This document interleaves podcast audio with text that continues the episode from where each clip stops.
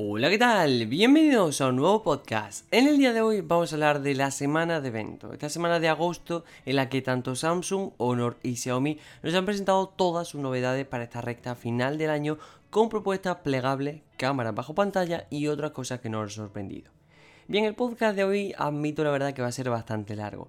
No lo sé a ciencia cierta, acabo de empezarlo, pero ya os digo que el guion ha sido bastante largo y de lo que tenemos que hablar hoy son bastante los productos.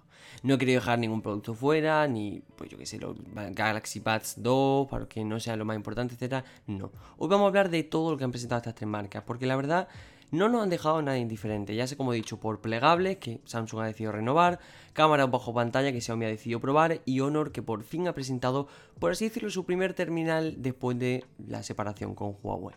Pero poco a poco. Bien, el regreso de Honor al mercado internacional es una realidad desde hoy. Bien, desde el momento en que se han subido al escenario para traer a la nueva, a la vida mejor dicho, la nueva serie Honor Magic 3.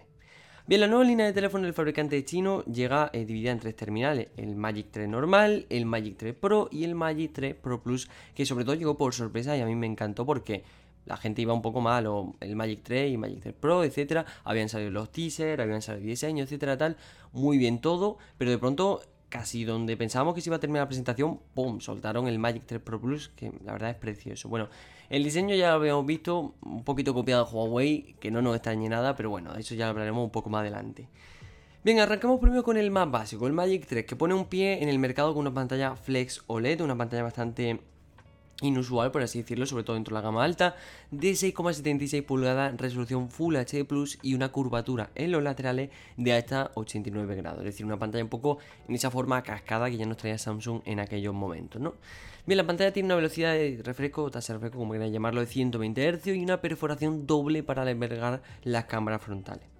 Bien, para el procesador, Honor ha optado por el Snapdragon 888 Plus de Qualcomm, así como lo escucháis. No tenemos ni un Kirin, ni un, no sé, un MediaTek, ni cosas así. No. Como todos sabemos, Honor se supone que ahora tiene un poco de vía libre para los servicios Google, etcétera. Está fuera del veto que se le, se le, impuso a Huawei. Con lo cual, así vemos un Snapdragon 888 Plus de Qualcomm con la GPU Adreno 660 y su capacidad para procesar redes multineuronales. Bien, al procesador se le suma el GPU Turbo X de Honor, que eh, básicamente es un modo de rendimiento para juegos, ¿no? Es decir, exprimir el procesador al máximo. Bien, además incorpora un sistema de disipación de calor por grafeno, bastante interesante sobre todo esta tecnología, ya lo hemos visto en algún que otro terminal y sobre todo, obviamente, pues se ve bastante bien porque técnicamente enfría bastante bien el terminal. En cuanto a memoria, 8 GB de RAM y 128 en espacio interno.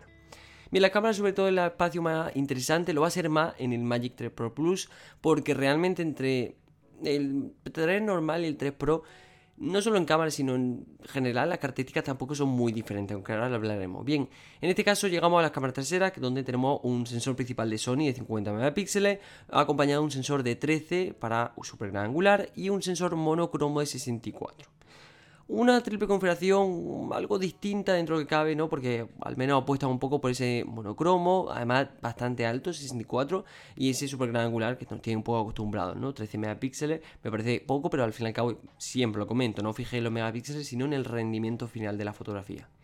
Bien, el, conjunto, obviamente, eh, si veis el diseño, vais a ver cuatro cámaras, pero es que el cuarto sensor, el último sensor, como queráis decirlo, se trata de un enfoque láser, ¿no? Obviamente puesto para mejorar el enfoque, etcétera, sobre todo por la noche. Bien, el fabricante además presume de su Honor Imaging Engine, un sistema de fotografía computacional incorporado a su móvil. Y de esta fotografía computacional ya veremos más en septiembre, octubre, con la presentación de los Pixel 6 y Pixel 6 Pro, ya veremos un poco más en profundidad. Bien, por su parte, el Magic 3 Pro, eh, como dicho, calca las especificaciones del Magic 3 punto por punto, salvo en la memoria. En este caso, amplía hasta. Mantiene los 8 GB de RAM, pero amplía hasta los 256 GB de almacenamiento interno. Y el apartado de cámaras traseras también. Aquí Honor ha introducido una cuarta cámara y cambia el enfoque láser por un sensor TOF 8x8 que mide tanto profundidad y como se encarga también del enfoque del teléfono. Con lo cual yo me acuerdo cuando estaba haciendo un poco los diseños, recordaba que digo, tío, entre, entre el Magic 3 normal y el 3 Pro, la verdad que poquita diferencia. Realmente sí se ve porque sobre todo en este caso tiene 100 eh, aumentos digitales, pero eso, se nota un poco la etiquetita que pone arriba. El resto la verdad que es complicado diferenciar un poco los diseños. Bien, como digo, vemos que el equipo trasero de cámara de este Honor Magic 3 Pro mejora un poco, ¿no? Es decir, también es verdad que mantiene el resto de sensores, pero en este caso quita el enfoque láser y nos mantiene con un sensor eh, TOF, ¿no? Con lo cual, bastante interesante. Se quedaría un poco, como he dicho antes, los 50 megapíxeles de sensor principal de Sony, los 13 para la super angular, los 64 para eh, monocromo y además los 64 con estabilización óptica para el zoom óptico, ¿no? Que como digo, son 3,5 aumentos en zoom óptico y hasta 100 aumentos para, en este caso, la em, zoom digital. Bien, además el Honor Magic 3 Pro ofrece unos retratos de 90 milímetros con el teleobjetivo. Aquí la verdad que lo ha hecho bastante bien en cuanto ha mejorado un poquito. Sí que es verdad que la gente siempre un poco duda, ¿no? Porque dicen, vale, si en verdad realmente tampoco hay tanta diferencia en el resto, ¿no? Es decir, en cámara sí, tampoco tanta, ¿no? Pero en el resto de características, vale, eh, ¿cuál cojo? Yo siempre digo lo mismo, eh, depende del presupuesto, lo que estés buscando, etcétera. Pero si me estás preguntando entre el Magic 3 y el 3 Pro, Chicos, siempre tira por lo máximo. Es decir, si te puedes gastar, la diferencia en este caso son unos 100, 200 euros de diferencia. Si te lo puedes gastar perfectamente, siempre apuesta por lo mejor, porque al fin y al cabo no es solo lo que más te va a durar, sino lo que mejor experiencia te va a dar al final, ¿no? Bien, por su parte, en este caso el Honor Magic 3 Pro Plus, el más alto, el mejor, el más premium, como quieras llamarlo, tenemos en este caso la misma tecnología pantalla, una Flex OLED de 6,76 pulgadas, otra vez con la curvatura de 89 grados y resolución Full HD Plus. Claro, obviamente en esta también encontramos la tasa de refresco de 120 Hz para aprovechar en este caso al máximo los juegos.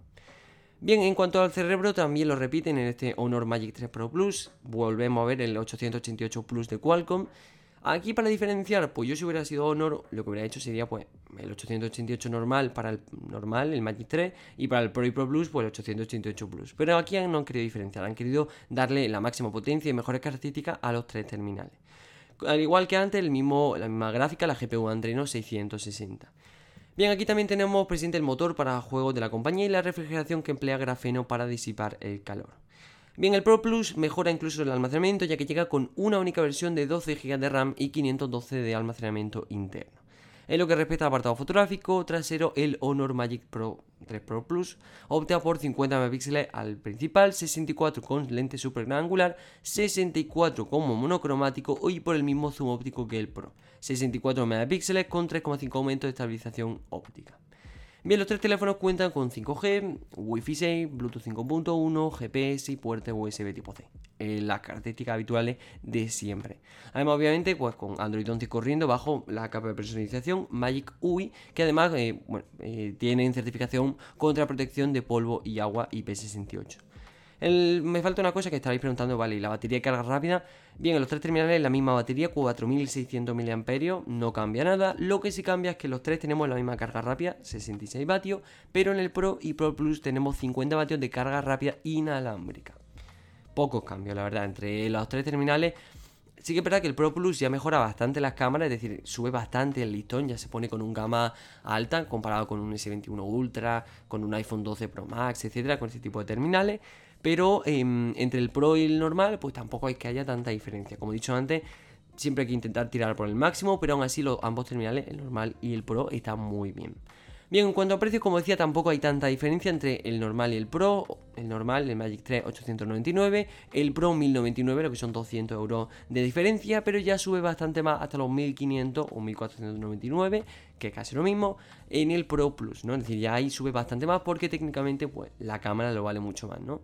Con lo cual, bastante interesante. Son los tres buques de insignia un poco que estábamos esperando. Se han presentado a nivel global. Porque mucha gente me está preguntando por los Honor 50 de momento desconocemos, sabemos que llegarán, o al menos eso han dicho desde la compañía, pero se desconoce cuándo llegarán a España. Sí que es verdad que, como digo, estos tres terminales se han presentado a nivel global, con lo cual no tardarán mucho de momento en llegar. Precios oficiales, nada del cambio directo ni nada, con lo cual esos son los precios que van a tener y la verdad creo que son precios muy buenos. Tenemos que tener en cuenta que son terminales de gama alta, algunos gama alta premium, ya el Pro Plus obviamente, pero contamos con procesadores de última generación, en este caso han decidido integrar no solo el 888, sino apostar un poco más allá por el 888 Plus, cámaras de gama muy alta, especificaciones en general, batería, procesador, pantalla, etcétera. Obviamente el listón aquí lo han subido mucho, no estamos hablando de cualquier terminal, ¿no? Con lo cual, bastante interesante la presentación de Honor, que técnicamente fue la última. Eh, fue, eh, la estoy diciendo al revés, la estoy diciendo de última a primera, pero técnicamente fue Xiaomi, Samsung, Honor, y en este caso voy a hablar hoy Honor, Samsung, Xiaomi. Bueno, no, mejor voy a cambiar y voy a hablar ahora de Xiaomi, porque la verdad Aquí sí que tenemos telita porque mm, nos ha sorprendido bastante con el Mi Mix. Bien, vamos a poner un poco en contexto histórico. Ya hace casi 5 años desde la llegada del primer Xiaomi Mi Mix. El móvil que inauguró la moda de reducir los marcos al máximo, a casi no tener marco, quedarte casi sin terminar por los lados y que llegaría para quedarse. Mucho y muchísimo, la verdad, ha llovido desde entonces, pero el nuevo Mi Mix 4 mantiene la esencia y sigue buscando pues, un diseño con la frontal lo más despejada posible. El diseño ha sido el eje central de este Xiaomi Mi Mix y eso pasa en todo, desde su inicio, básicamente. Bien, eh, concretamente consigue un frontal todo pantalla, lo que casi eh, consiguieron en el Mi Mix 3 y por fin han visto ya hecho un poco más realidad en el Mi Mix 4 de forma más sencilla, entre comillas. Bien, si nos fijamos en la evolución de la gama, podemos ver cómo ha sido esa búsqueda de, como digo, llegar al punto en el que estemos ahora, ¿no? Los dos primeros modelos tenían la cámara eh, frontal en el marco inferior, algo que todavía nunca entenderé porque te obligaba, si querías darte un selfie, te obligaba a dar la vuelta al móvil, ¿no? Pero, em, oye, esa moda de cómo quitarnos del medio, ¿no? Que no, no lo veamos arriba, sino lo tengamos abajo, pero no nos fijemos tanto, sino cuando nos fijemos en notificaciones, etcétera, no tengamos nada por arriba. Pues bien, con el Mi Mix 3, que para quien no lo probó, ese terminal yo pude probarlo y la verdad, increíble ese sistema. Era un sistema deslizante, ¿no? Tú tenías la cámara escondida como no sé explicarme, en un, en un vídeo sí sabría, pero en un podcast es más complicado, pero entre medias, ¿no? Tú deslizabas el terminal y salía la cámara de selfie, la verdad. Em, muy buena fotografía, em, el sistema deslizante funcionaba muy bien, yo recuerdo eso y a mí me encantaba, la verdad, es decir, yo me recuerdo probarlo y sentirme como un niño con un juguete, es decir, diciendo, madre mía, este sistema, la verdad que no sé por qué no se quedó, entiendo que a lo mejor un sistema caro, em, que no sale muy rentable, etcétera, pero como idea era muy buena, la verdad. El hecho de ahora cámara bajo pantalla que vamos a hablar, que en este caso ocurre en el Mi Mix 4, es buena idea también. Lo que pasa es que estábamos en los inicios de este tipo de tecnología, pero ese sistema de la cámara selfie deslizante era muy buena idea, la verdad. Tanto, no sé, como idea para esconder la cámara selfie, a mí me gustó bastante. No sé si la verdad no se siguió haciendo por el hecho de, como he dicho, que es bastante costoso, pero interesante era la verdad. Pues bien, la cámara frontal, como digo, siempre ha sido un impedimento a la hora de reducir los marcos, porque Tú puedes quitar de arriba, de abajo, de los lados y todo lo que tú quieras, pero en este caso, estos últimos eh, meses o años, hemos seguido viendo cómo el notch o el agujero en pantalla sigue estando ahí, ¿no? Es decir, em, quieras que no, se mantiene. Pero ahora por fin se ha llegado a la solución ideal. Esconder la cámara bajo pantalla o debajo de la pantalla, como queráis decirlo. Y es el Xiaomi Mi Mix 4 la prueba de ello. No es la primera marca, ya ha sido ZTE con el Axon 20 y Axon 30, que ya salió la segunda generación, la que lo, estrenó, por así decirlo. Pero ahora ha sido Xiaomi quien ha decidido subirse al carro. Mm, ya llevábamos meses de rumores y por fin lo vemos, por fin. Bien, sobre la pantalla el Mi Mix 4 cuenta con un panel AMOLED de 6,67 pulgadas y tasa de refresco máxima de 120 Hz. Comentar que pese a que la cámara se ha conseguido integrar bajo la pantalla, tenemos un frontal mucho más despejado el marco inferior sigue siendo un poquito o ligeramente más ancho que el resto. Esto, mm, el por qué no sigo sin entenderlo, pero siempre pasa. A lo mejor te quitan los marcos de los lados y de arriba, pero siempre el de abajo tiene su pequeña barbilla, como yo le digo. Bien, para las cámaras traseras Xiaomi apuesta por una configuración triple bastante interesante, sobre todo el cómo están dispuestas, porque después de ver el Mi 11 Ultra con su cámara, o sea, su pantalla secundaria, etcétera, nada nos sorprende, pero la verdad que en este diseño se queda un poco sorprendente.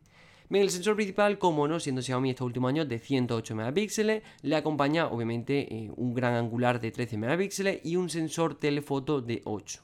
Como digo, capaz de hacer zoom óptico de 5 y hasta 50 aumentos digitales.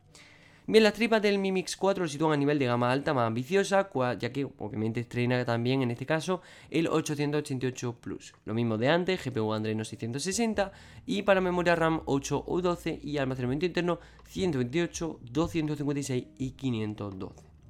Con respecto a la batería, monta una unidad de 4500 mAh, perfecto, la verdad, yo siempre digo, por encima el teléfono te va a crecer en grosor y eso entiendo que hay gente que le encantan los teléfonos finos y cosas así. Por debajo la autonomía se arregla a que no llegue al día en una situación habitual, depende de cada usuario, pero por debajo de los 4500... Mm, yo siempre tengo ahí mis dudas, ¿no? A priori es una buena autonomía, pero obviamente mm, depende, depende de, cuál estamos hablando la cifra. 4500 yo digo que es perfecto, ¿no? Depende, obviamente, como digo, de cada usuario, del uso que le demos. Si juegas todo el día, pues es probable que no te, no te acabe durando todo el día pero si mantiene un uso medio, pues apps, YouTube, eh, redes sociales, etcétera, es bastante probable que te dure. Si no, también te digo que tiene 120 vatios de carga rápida, con lo cual no carga rápida, sino rapidísima y además carga inalámbrica de 50 vatios como los Honor Pro Plus, bueno, Honor Magic 3 Pro y Pro Plus, ¿no?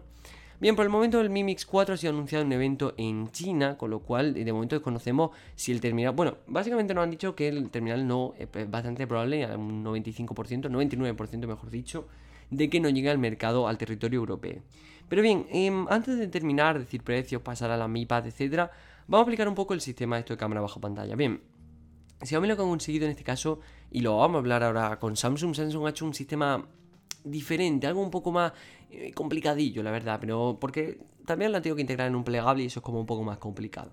Pero bien, eh, Xiaomi en este caso ha conseguido esconder su cámara selfie bajo pantalla. Una cámara que mm, a priori pues siempre ha sido como, como he dicho antes una molestia, ¿no? Por el hecho de que, bueno, se encuentra ahí, ya sea por notch, pues cámara bajo pantalla, o sea, bueno, cámara, em, no sé, integrada en pantalla y todo esto por A por B ha sido como un poco incómodo, pero ahora han conseguido esconderla bajo pantalla. Un sensor, en este caso, si no recuerdo mal, si era, bueno, eran 20 megapíxeles el sensor, con lo cual una cámara selfie habitual. Pero bien, em, el sistema está interesante porque consigue lo que tanto llevan los fabricantes esperando, ¿no? Y esconder la, la cámara bajo pantalla. Esto vimos que tenía un principal problema, y es que a pesar de mucha tecnología y mucho dinero que se ha invertido, el problema de la cámara bajo pantalla es que está, como dice su propio nombre, bajo el panel, ¿no? Bajo la pantalla. Con lo cual, en el Axon 20 tenía como un cierto desenfoque, una cierta como, vale, hacía bien las fotos, pero había ciertos momentos en los que no terminaba de cuajar. Pues bien, en este caso se supone que se ha solucionado, no lo hemos visto muy bien. Hemos visto que la cámara, a pesar de que sí pasa con los Samsung, lo comentaremos más adelante, en este Mi Mix 4 la cámara no se nota. Es decir, tú puedes ponerte bajo un fondo blanco, etcétera, que al menos en este Mi Mix 4 lo han conseguido bastante bien esconderla bajo pantalla. Habrá que verlo, pero en un sistema bastante interesante. Ahora, la pregunta del millón, ¿es el futuro?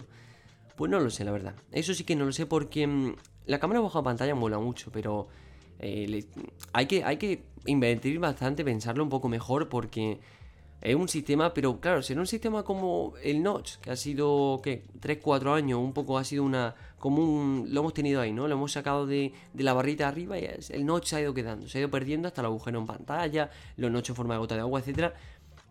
¿Qué va a ser la cámara bajo pantalla? ¿Va a ser el futuro o va a ser simple algo, algo más como transitorio, ¿no? Que, que dentro de poco dejaremos de ver para pasar a una cámara flotante, como vimos con Vivo, ¿no? Una patente que, que Vivo era como una especie de mini dron que salía y que te hacía la foto, ¿no? Quién sabe, pero la verdad interesante el hecho de que, hombre, ya lo sabíamos, era un poco... Sin que nos lo hubieran presentado ya sabemos que en el Mi Mix 4 Xiaomi se arriesga, un terminal que a priori no parecía ser muy que iba a tener mucha venta. Ha salido, va, a salir mañana la venta en China, pero de reserva ha tenido, no sé si han sido un millón y pico de reserva allí en China brutal, la verdad. Pero em, obviamente Xiaomi que sabemos que aquí se arriesga, ¿no? En su, en su serie Mi Mix arriesga por todo, porque sabe que un terminal que es más como de un poco de prueba. Al igual que Vivo tiene su Vivo Next, por ejemplo, pues un terminal que hemos visto, pero como más pruebas, ¿no? Que quiero quitar los puertos, pues lo quito. Que quiero poner una cámara bajo pantalla, pues lo hago. Y si funciona de verdad, lo empezaremos a ver, pues, en el Mi 12, puede que veamos cámara bajo pantalla, en el Mi Mix Fold 2, ese tipo de cosas, ¿no? Con lo cual, Interesante sobre todo el sistema y que se hayan arriesgado un poco a ponerlo en este Mi Mix 4 y a la gente de momento le ha encantado. En nuestro TikTok o Instagram, arroba mi tecno, podéis encontrar varios vídeos de este Mi Mix 4 con la cámara selfie bajo pantalla para que veáis que a priori primero se ve bastante bien y segundo no se nota que la cámara está ahí. No es como Samsung, que como digo sí se nota un poquito, se ven como esos ciertos píxeles. Bien, ahora no solo se presentó el Mi Mix 4 solo, sino también estaba acompañado de la famosa Mi Pad, ¿no? Porque desde hace 3 años Xiaomi mmm, hacía que no lanzaba tablet, me acuerdo de esa Mi Pad 4, que en el momento que la lanzaron yo quería comprármela, era, estaba bastante interesante, al final no, porque, mm, no sé, una tablet hoy en día... Eh, a ver, cuaja, ¿no? Es decir, los mercados están ahí, las pruebas y todo, los datos están ahí.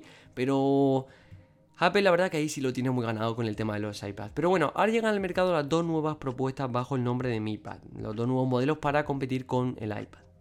Bien, ambos modelos tienen una pantalla LCD de 11 pulgadas. Bueno, ambos modelos me refiero a Mi Pad 5 y Mi Pad 5 Pro. Resolución 2K y tasa de refresco de 120 Hz. Como vemos, como la verdad que en pantalla ya, la verdad, van bastante potentes. Bien, realmente la principal diferencia en potencia viene en el procesador y es que el han escogido el 860 Snapdragon para la Mi Pad 5 y el 870 para la Mi Pad 5 Pro.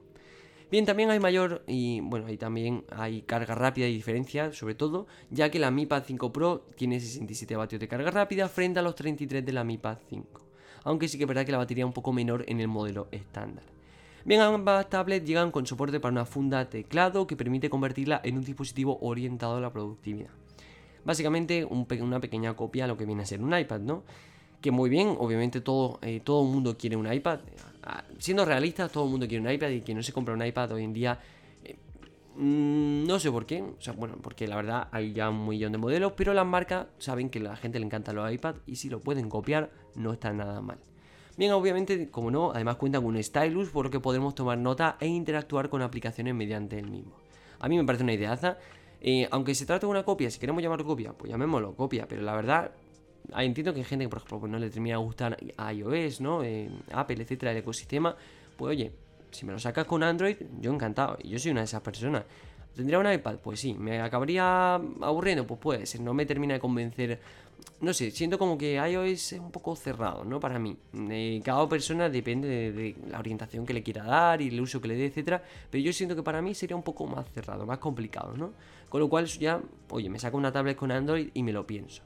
Bien, a nivel fotográfico, aunque esto es un poco más de risa, la Mi Pad 5 o la Mi Pad 5 estándar, como quiera llamarlo, no cuenta con cámara trasera, mientras que la Mi Pad 5 Pro tiene una cámara trasera de 50 megapíxeles.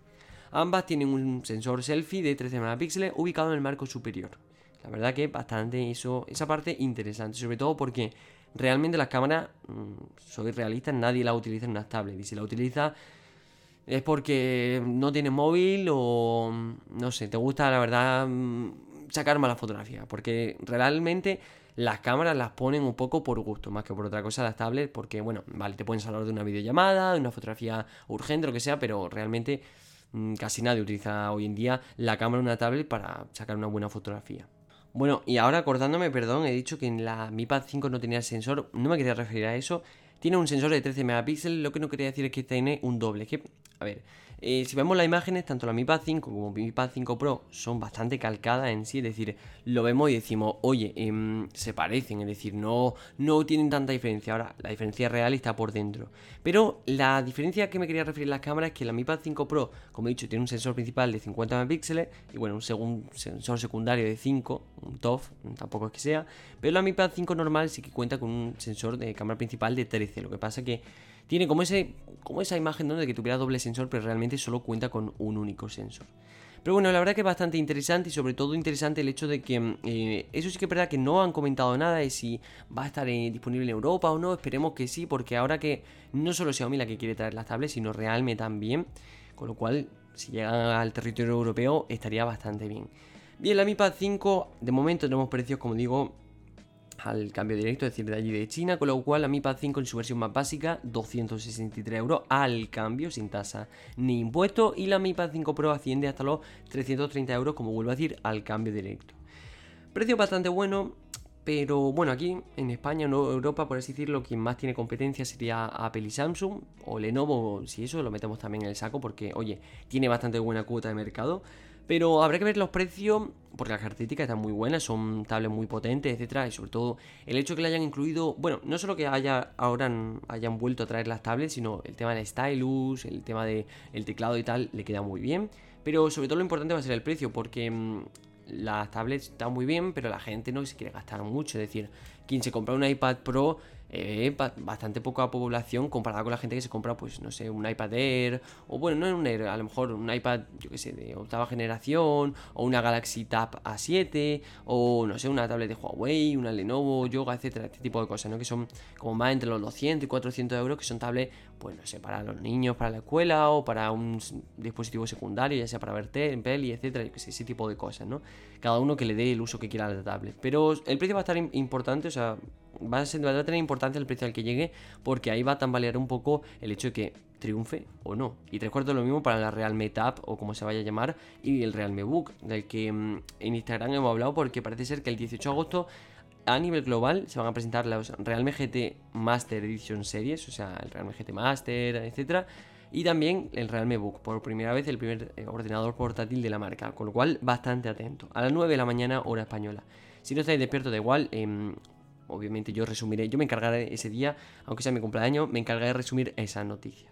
Bien, después de mucho esperar, por fin tenemos entre nosotros la nueva generación de teléfonos plegables de Samsung, los Galaxy Z Fold 3 y Galaxy Z Flip 3.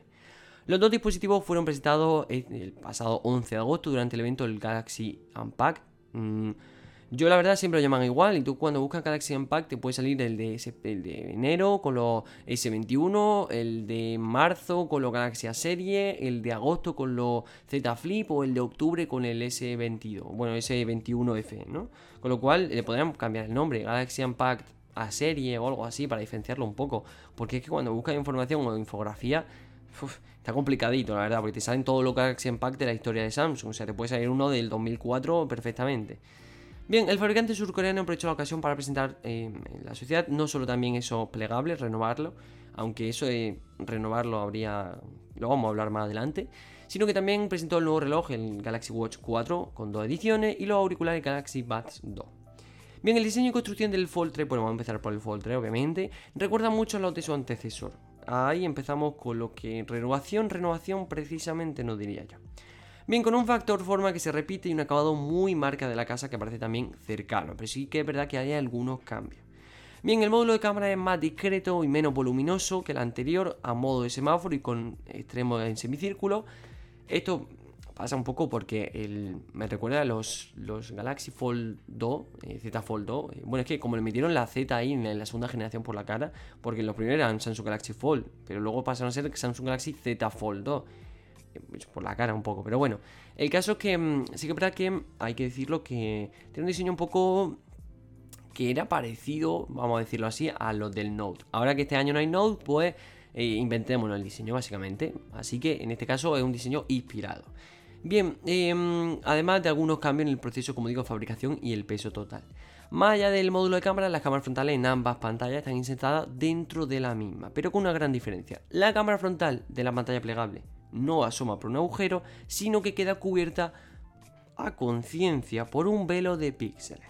Aquí es donde os comentaba que Samsung ha hecho ahí un sistema un poco regulero para la cámara selfie bajo pantalla. Porque en los vídeos de prueba hemos visto cómo la cámara se nota con ese velo de píxeles. Se nota, te mete en Google Chrome, si no lo tiene en modo noche, o yo que sé, en cualquier cosa que no tenga en modo noche, que salga blanco, Instagram, eh, Google Chrome, Google Docs o cosas así y lo va a flipar, la verdad, lo va, a notar dónde está realmente la cámara selfie.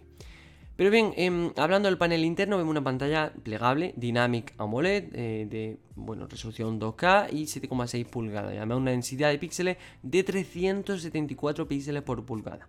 Soporta el S Pen, que aquí parece que, em, como ya nos han confirmado más de que sobra que no vamos a tener notes, pues recomendaremos el S Pen para algún eh, dispositivo, en este caso el Z Fold, y una tasa de refresco máxima de 120 Hz.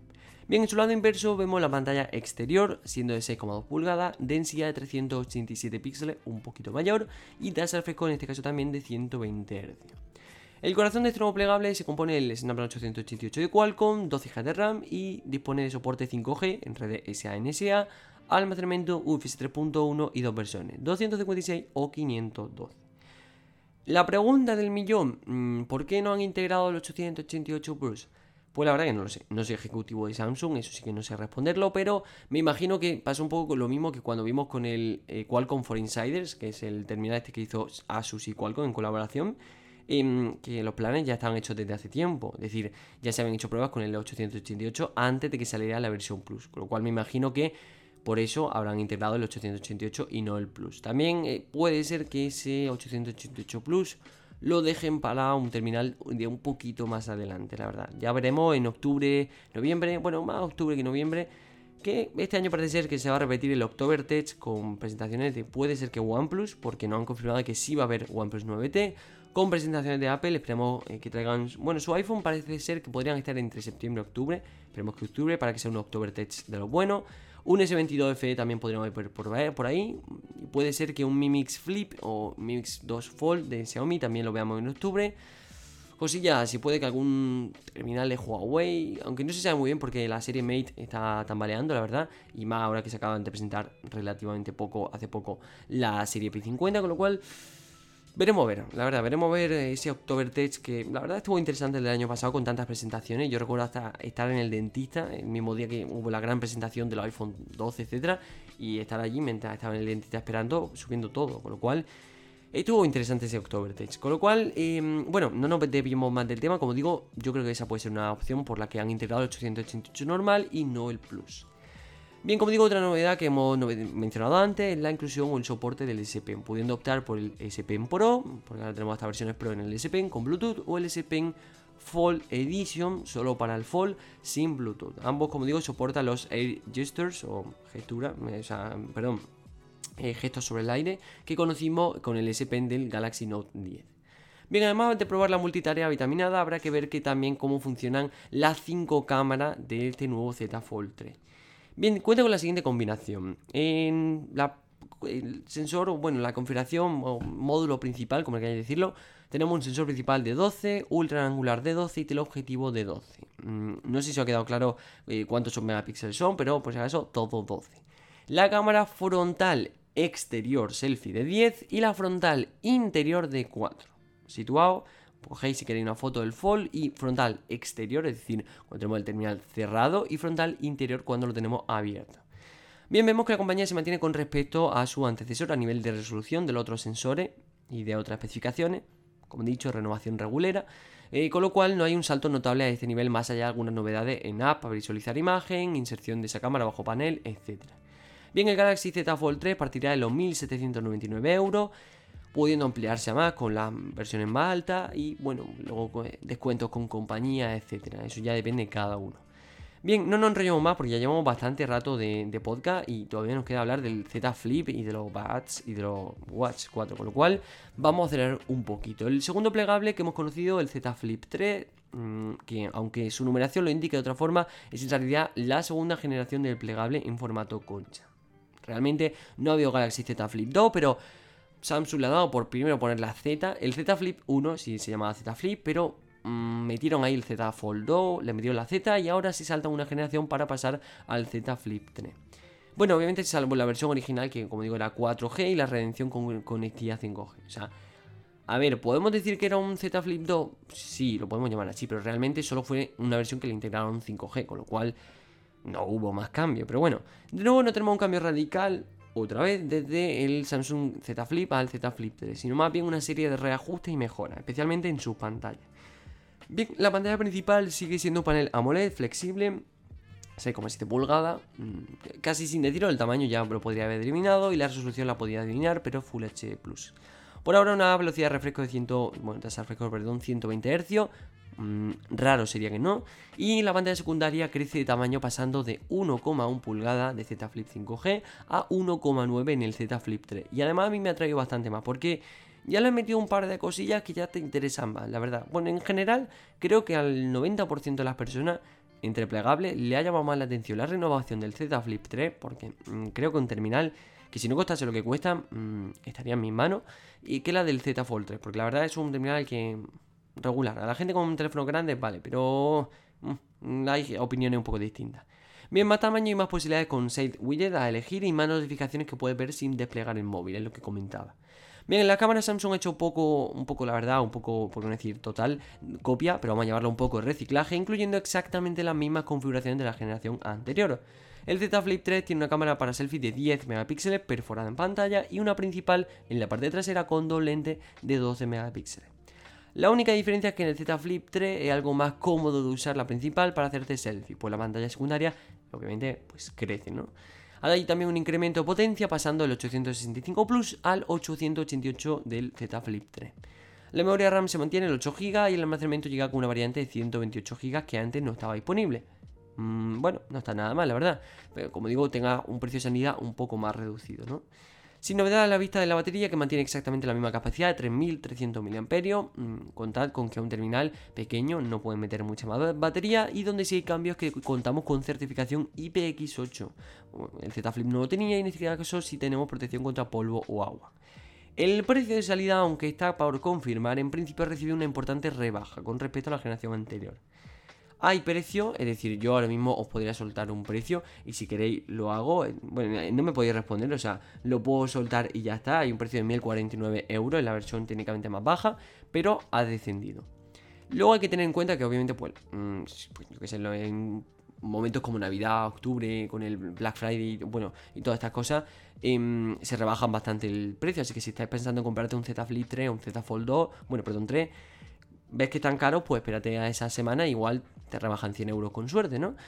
Con lo cual, eh, no solo eh, hubo móviles plegables en la presentación, con, eh, con, lo cual también vamos a hablar, como digo, de relojes inteligentes de la marca que también robaron gran parte del protagonismo, con alguna que otra característica interesante. Bien, los dos nuevos modelos son los primeros de Samsung y los primeros de todo el panorama de Wear OS en traer la serie, bueno, de serie la última versión de este sistema operativo que anúa los dos sistemas operativos, Wear OS 3 y la capa de personalización de Samsung Galaxy Watch UI, ¿no? También os digo que mm, no cambia mucho. Bien, tanto el Galaxy Watch 4 como el Galaxy Watch 4 Classic incluyen una serie del citado sistema. Bien, la pantalla de ambos modelos es redonda, AMOLED y con dos tamaños. Los relojes más pequeños, un panel de 1,19 pulgadas y ascendiendo hasta 1,36 en los modelos más grandes con resolución bastante superior, ¿no? Es decir, crece un poquito la resolución. Al ser el panel más grande, pues crece la resolución. Bien, el material elegido por Samsung para el reloj varía en función. El Galaxy Watch 4 es aluminio, bueno, varía en función realmente entre el 4 y el 4 Classic, ¿no? Aluminio, como digo, en el Watch 4 y acero inoxidable en la versión Classic. El diseño queda más refinado que en modelos anteriores, también con ese diseño un poco más deportivo, con la inclusión también del nuevo procesador para relojes, el Exynos W920. Los nuevos Galaxy Watch 4 dan un impulso en rendimiento al tiempo que ofrecen mayor eficiencia energética. Y esto sí que es importante. Esto se traduce en una mayor autonomía, porque al menos según la marca, con unas 40 horas de uso máximo con todas las funciones activadas. Con lo cual estamos hablando de un incremento de potencia un 20% perdón, respecto a los modelos anteriores y un 10% de rendimiento gráfico, además de un 50% más de memoria RAM. Todo esto suena un poco no sé si recordáis la presentación de Apple cuando los MacBook Pro con el M1, que todo eran por 2, por 5, por un 215%, un 20% más. Pues era un poco así, ¿no? De ahí salió el meme, pero mm, sí que es verdad que esto es muy importante. Esas tres cosas son muy importantes. Eficiencia energética. Si estamos hablando de un, de un Galaxy Watch, en este caso, va a gastar mucha batería, no va a tener precisamente mucha autonomía, pero que aumente la autonomía gracias al procesador es muy importante. Segundo, el rendimiento gráfico. Mm, no hablamos de una Mi Band, hablamos de un Galaxy Watch, es decir, no me compare lo gráfico, con lo cual un aumento del rendimiento mejor. Pero sobre todo la memoria RAM, porque mm, he visto un montón de smartwatch, mejores, peores, mejor rendimiento, peor rendimiento, y la memoria RAM juega, aquí sí que juega un papel muy importante. A veces os digo que los terminales, da igual que le ponga 6, 8 u 12, que la verdad no se va a notar tanto. En este caso no. En este caso el aumento de memoria RAM sí que es muy importante, porque cosas tan pequeñas que cuentan con tanto gráfico, con tanta actividad, etcétera, es muy importante. También, por cierto, mantiene el cargado inalámbrico por QI, ¿no? Bien, em, lo más sorprendente, que es lo que más os voy a comentar, que es lo que, por así decirlo, se lleva un poco más de importancia, es lo que os voy a comentar ahora mismo. Bien, el Watch 4 y Watch 4 Classic incluyen un nuevo multisensor que aparte de medir pues, ritmo cardíaco, EGC y saturación de oxígeno en sangre, también es capaz de saber la cantidad de grasa del individuo, su músculo y densidad ósea. Bien, gracias al nuevo cálculo de IMC de los Galaxy Watch 4 aún son más completos. Bien, mantienen la detección automática del ejercicio, la puede activar o desactivar, y registro de hasta más de 100 de deporte, medición de sueño y de estrés. Bien, además Samsung incorpora la detección de ronquido al elenco de funciones. Esto, si roncas, pues no creo que sea muy bueno para ti. Los nuevos modelos también, como digo, son oficiales, podrán reservarse en España, que se pondrán a la venta a partir del próximo 27 de agosto. 269 euros para el Watch 4 y 369 euros para el Watch 4 Classic. Bueno, eh, obviamente no sabíamos que no iban a ser baratos, no, no esperamos tampoco un precio mucho más bajo, pero oye, no están nada mal, la verdad. Bien, eh, finalizando un poco, por fin llegamos al último producto que presentó Samsung, porque además de los nuevos terminales plegables y los nuevos relojes, también presentaron sus nuevos auriculares TWS, los Galaxy Buds 2. Bien, los nuevos auriculares de la serie Buds más pequeños y más ligeros.